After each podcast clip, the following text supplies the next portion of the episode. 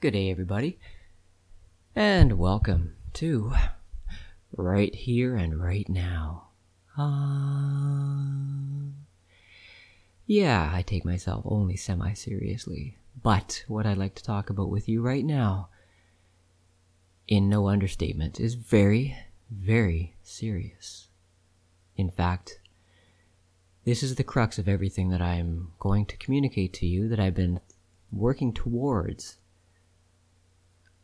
my entire life.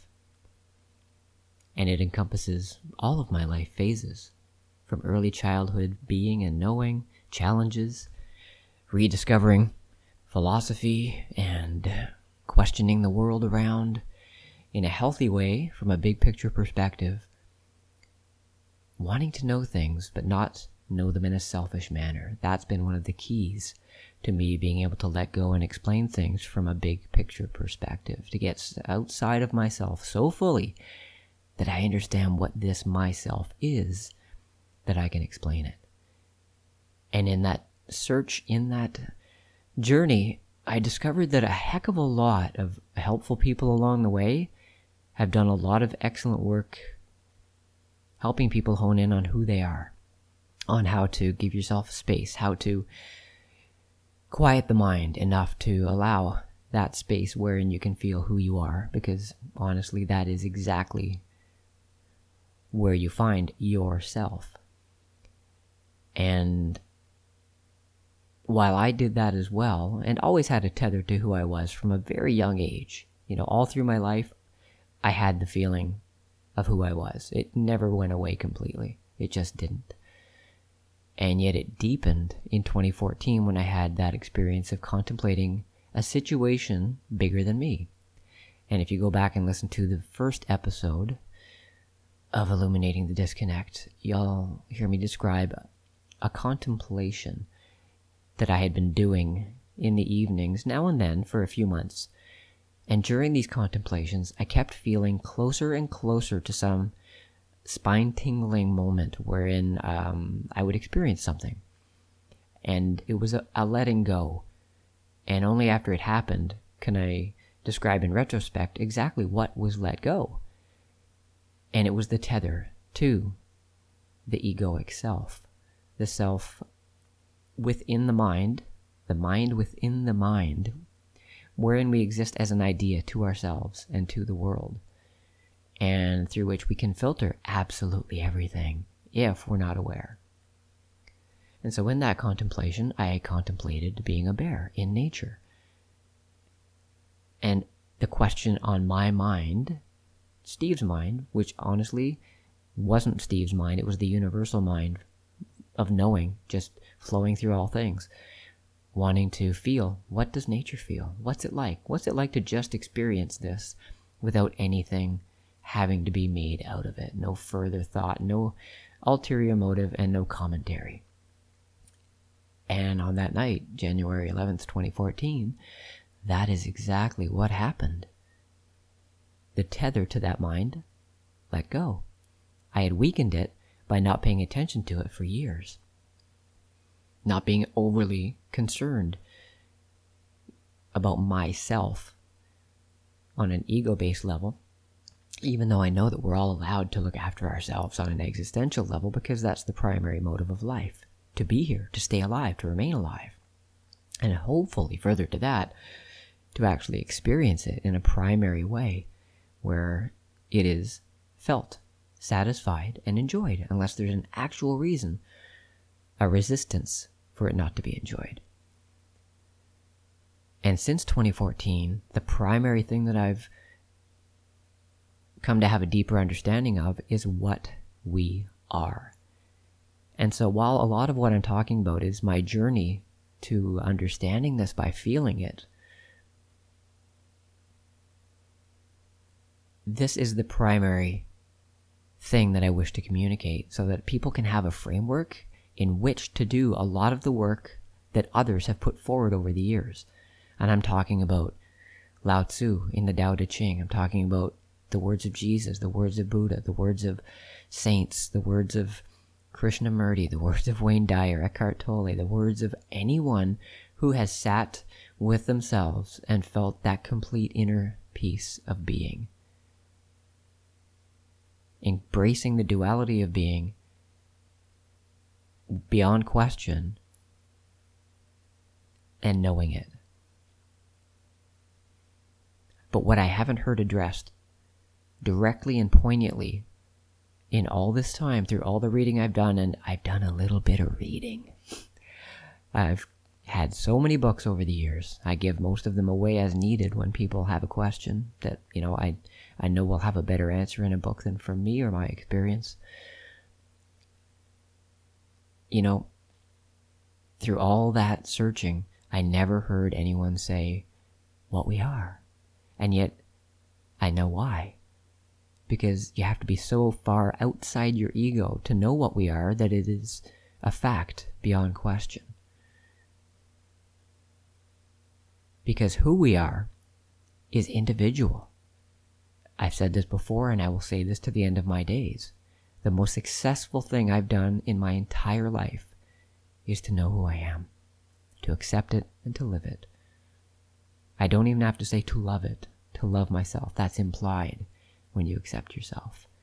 And then you work with it, with all your human qualities and failings and frailties and strengths. But as far as helping others, laying the framework of what we are is going to be much more fundamental for you as it was for me. Because I, again, in doing the work that I've done over the years, the constant and consistent theme and framework has been the bigger picture. Because I always knew this life, my life, is about more than me. It has to be because I breathe the air in. That's not a part of me until I do. I eat food. It's not a part of me until I do. I consume things. And then after you consume something, there's waste, there's excess, there's something to be dealt with, and it goes back out into the world. And on an individual fundamental level, even though I am an individual entity right here, I'm not much without the world around me and in context of the world around me the big picture is very, very important. And the big picture is much more encompassing than what's in my mind. And yet, that's where a lot of people carry their sense of self and their sense of the world is through the identities of how they relate to the world through concepts in the mind. Now, knowing what we are embraces this and gives an understanding of the framework in which we've been operating in a fairly limited context as humans. Even though it looks like we're insanely successful on this planet with having harnessed the self conscious mind and then turn nature around us into the world that we see. More aptly, the human society that we've built. By going everywhere on the world, by searching the world for resources, by using them, breaking them down, combining them, recombining them, and building cities, creating agriculture, creating transportation, and moving like busy bees all over this planet, which is really just a side effect of our busy mind moving around inside our individual heads. And I'll explain a lot more about that later and how that process, individuated, is extrapolated out, and how the extreme form of that, people who literally don't shut their mind off and are oblivious to what they are, allow that to create the entirety of their world by continually keeping busy under the name of progress, of science, of achievement, of success. But notice it's almost always connected to material because that's a mind based projection. And we live in an age where it's becoming obvious that there are side effects, there's collateral damage to thinking without feeling. And that's what I'm here for, is to um, enlightened as to the human condition of what we are. So, let's start there. What are we? Well, I like to say, quite simply, that we are a human. A, look at me go, talking much. We are a species that has evolved self conscious thought and a commensurate ego that goes hand in hand with that self conscious thought more so than any other species on the planet. We are spirit in form, in a body, living through a mind. And there are layers to that mind, which is what I'm going to be getting at with explaining what we are. Now, I'm not going to go into detail because I don't think it's important about what I think I know about human evolution, what I think I may be able to theorize about the origins of human life or life in general, even though I think it's fascinating and I've got thoughts. I want to put them aside because they aren't as important as the human mind thinks they are. And that's part of understanding how to look at ourselves from outside of our human mind accepting that we don't know everything and we don't need to in order to live this life. Because you don't know how your body works, and yet it does, and you can experience the hell out of it without being able to explain it. And that's part of the secret and the mystery of life, and sinking into a feeling of deep peace and freedom and satisfaction in every moment. So, what we are is unique amongst life forms on Earth Likely not in the universe. There's other life forms that have evolved self conscious thinking with ego. They'll have an expression very similar to ours in whatever format they've been able to take it. But that doesn't really matter either. I just want to keep talking about what we are in general so that we can understand it and so that we can live who we are within that. They can be done independently, but I'm beginning to see that the access to who we are can be made easier by understanding what we are because it does exactly what I did. It puts the mind in its place. Because if you're trying to figure out who you are from within your mind and constantly keeping engaged there, I can promise you, you won't completely find it. Because it's not there. The feeling of being, of who you are, is a complete thing.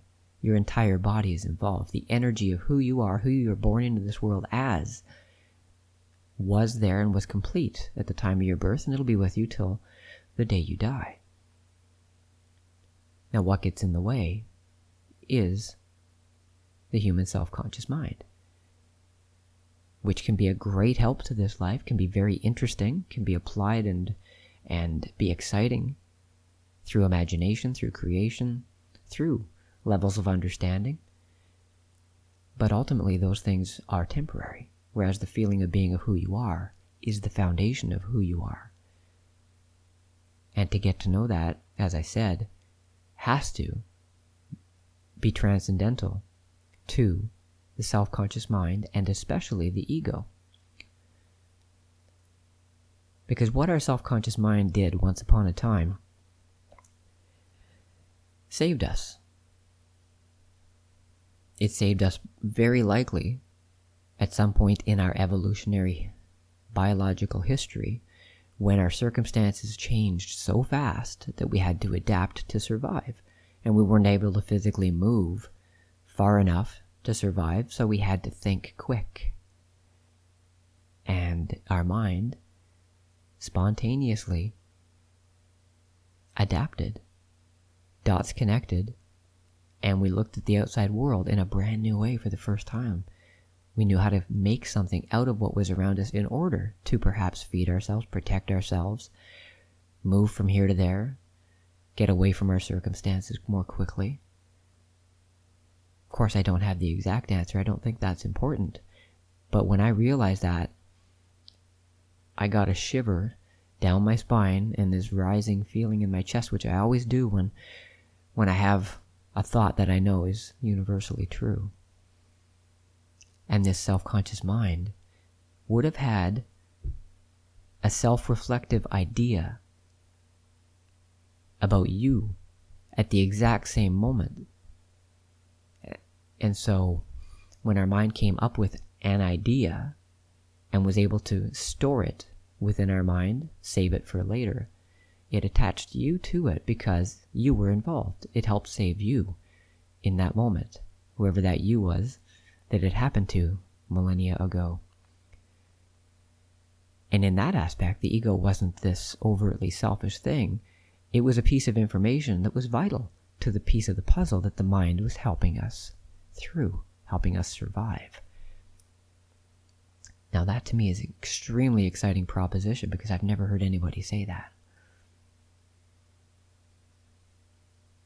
How the genesis of ego was obviously a very positive thing because it meant survival. All life forms are granted the universal right to survival. And so the fact that we did that unto ourselves within our mind, our mind evolved. You see? The environment of our mind expanded to include information about ourselves in relation to the world around us, beyond a primal instinctual way. And that was the beginning of us disidentifying from ourselves in a primal instinctual way. The disconnect. That was the beginning. That was probably so long ago. Can you see that because it was so long ago that is it is now so ingrained in 2021 that human mind made year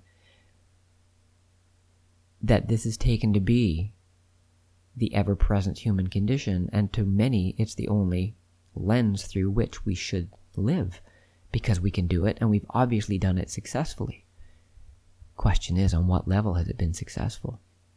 Does 8 billion of us consuming a lot of products on the planet while some of us starve to death every day and others are at war in wars they don't even understand? Is that success? Is it? Or would you say feeling your best, knowing who you are, being healthy and vibrant is success? I think I know the answer to that one. and I'll leave it with you. But just contemplate for a moment the bigger picture of what you are in that context. That this mind within you has grown to such proportion and been fed information from the time you were born, starting with your name which isn't who you are, by the way. You can throw your name away and still feel just fine knowing who you are. You know, I know my name is an identifier, and it's fine. I'm neither here nor there with it. Same with using different words to describe me. People say, hey, you, or, you know, he's over there, I don't care what pronoun they're using. I don't care how they're addressing me in particular. More so, it's the intention. If it's benign, then there you go. It's just words.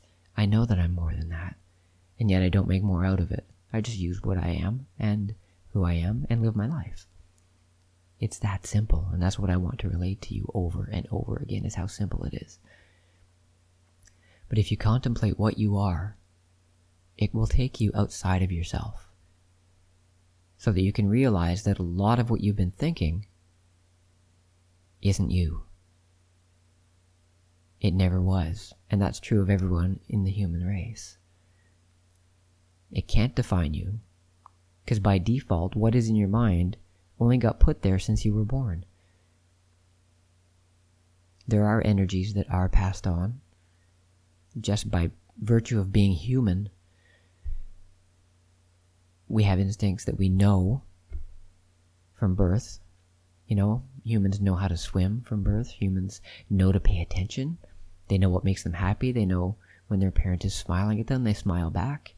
You know, those aren't thoughts in our head, they're deep, deep instinctual knowings. But what we are allows us, from the time we're born, to take information in and store it.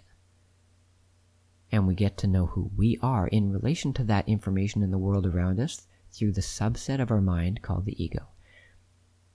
And this is just the way we are. There's no judgment needed about it. It's the understanding of it that actually helps us to sink into an understanding and a deep peace so that the ego and the self conscious mind can be put into place. When they arose, they had to go hand in hand because the self conscious mind grew by adding information in a storage capacity to our brain. And I'm convinced that's the reason for the growth and evolution of the size of the human brain in, in history. as opposed to some of the other theories out there which I've investigated and which have been investigated as a way to explain, you know, why this happened just to us. But again, I'm not so concerned with that as I am with using what we are by being able to know it so that we can handle it, so that we can put our mind in its place. Because it only has a place. It's not necessary all the time. I can promise you that because I know that my mind is not on very often at all anymore. It's on when it needs to function. Right now, it's assembling words and phrases. I'm not really remembering anything. I'm not racking my brains to tell you this information because it's so grounded in my being that it just comes out. And I never had to write it down in the last seven years because it is what it is. It's not something to remember. And that's something I've found since 2014 is with less things in my mind moment to moment, I remember so many things about my life. I remember how to do things. I learn things quicker because my mind, as powerful as it is, can be actually put to use in the moment and it's exciting. It's being used then as the tool that it is. It isn't being used to complain, to worry, to dwell, for circular thought. It's never indecisive, is what it comes down to. Because our mind has been going for all this time because it's been empowered to. Think of it from the mind's point of view and the ego's point of view. The ego takes credit for so many things in our lives and in your individual life, and yet it's not responsible for who and what you are. But if it did have a hand in the evolution of thinking that saved us, that allowed us to simply be here, well, on the on a self-conscious mind level, that's fantastic. It's a fact. It happened. From the ego's perspective, it's like, wow, I did that. Look at me. I'm just going to keep going then. And that's basically the story of our mind since it clicked on to that capacity, it's just been going and going and going. And look at laws of physics that can actually explain this. You know, energy once in motion remains in motion until what? Until it has a reason not to be, until it has resistance.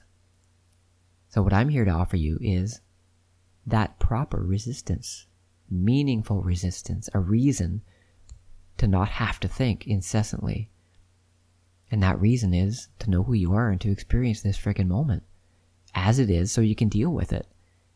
It's not for this grand illusion of enlightenment that all of a sudden makes everything perfect forever. It's not a switch that goes off and solves all your problems.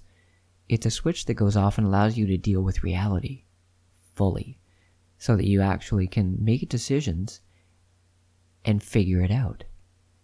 Doesn't mean it's easy. Doesn't mean you even have to like it. But I can promise you, dealing with it is very satisfying. Everything that's real that you deal with in life is satisfying. Falling in love, getting a new friend, even mourning someone that's passed, going through your own trauma, injury, and then healing from it. Doesn't have to feel good, but it's satisfying when it's done authentically, when it's real and you get a complete human experience of it. And that's more easily done knowing the context of what we are. That sometimes your mind can help, as it does with me when I'm challenged by an injury or something like that. I really go into it with my mind and fully and completely allow my mind to be positive and help me heal through the situation. Never complaining, not dwelling. Accepting what is and going with it. And when things are challenging in a in a hard way, in a negative way, I'll just shut my mind off, not allow it to disempower me. The vast majority of the time, other than that, it's like being in ready mode, just waiting, enjoying life, knowing your mind is fully capable of rising to the occasion without it having to be overtly on alert. And so, what we are,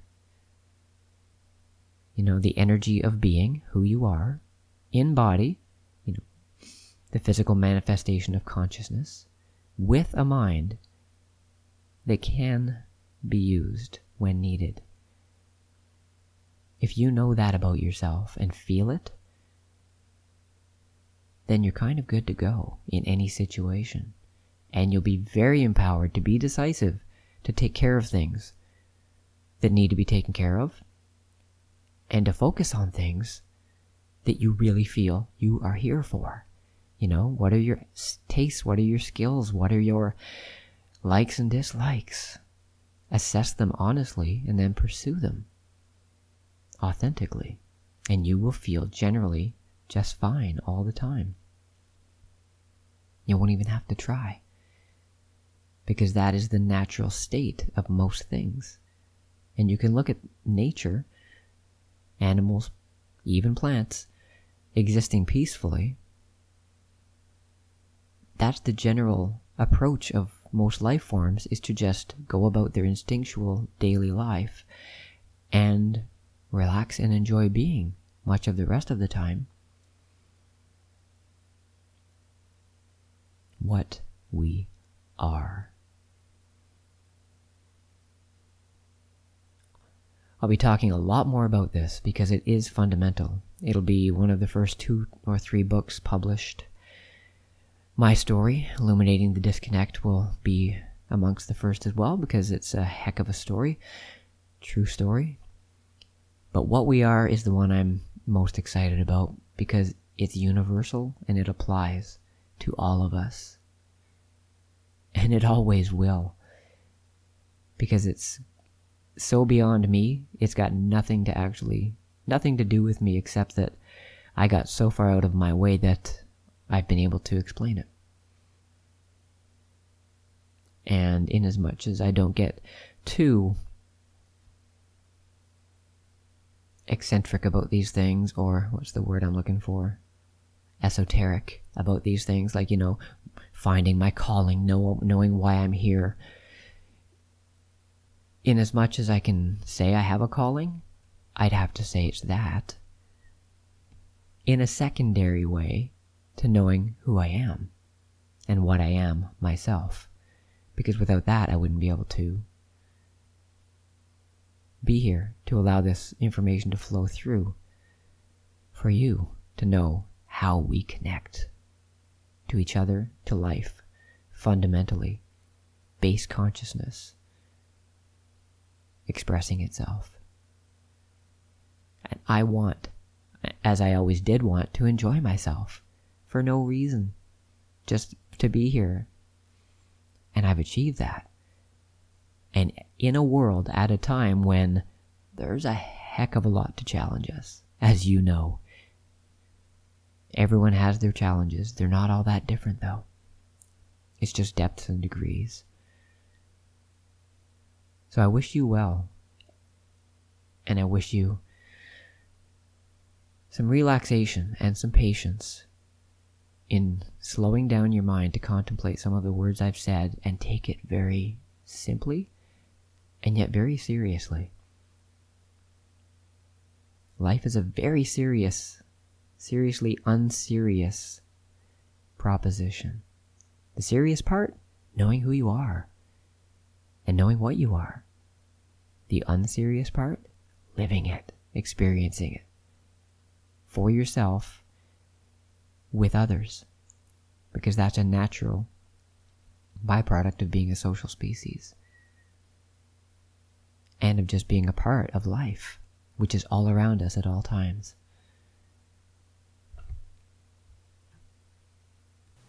Friends, if you'd like to support the podcast and support this guy, Steve Allat, in doing this full time, it doesn't take much. Steve is here just to do this, primarily, and also just to eat, sleep, and interact with the other humans and other life on a day to day basis. I want nothing from this life that I don't have right now. And so any money I get in excess of that will always go back into helping in whatever way I'm able to contribute. And you can contribute to an account that I have set up at LiberaPay, L-I-B-E-R-A-P-A-Y, under the name Steve Allat, capital S T V E, capital A L L A T. Or you can also find me on PayPal under my email address, steve at illuminatingthedisconnect.com, and at Stripe using the same email. If you have any questions, send me an email, steve at illuminatingthedisconnect.com. I would love to hear from you and uh, respond in kind. Take care.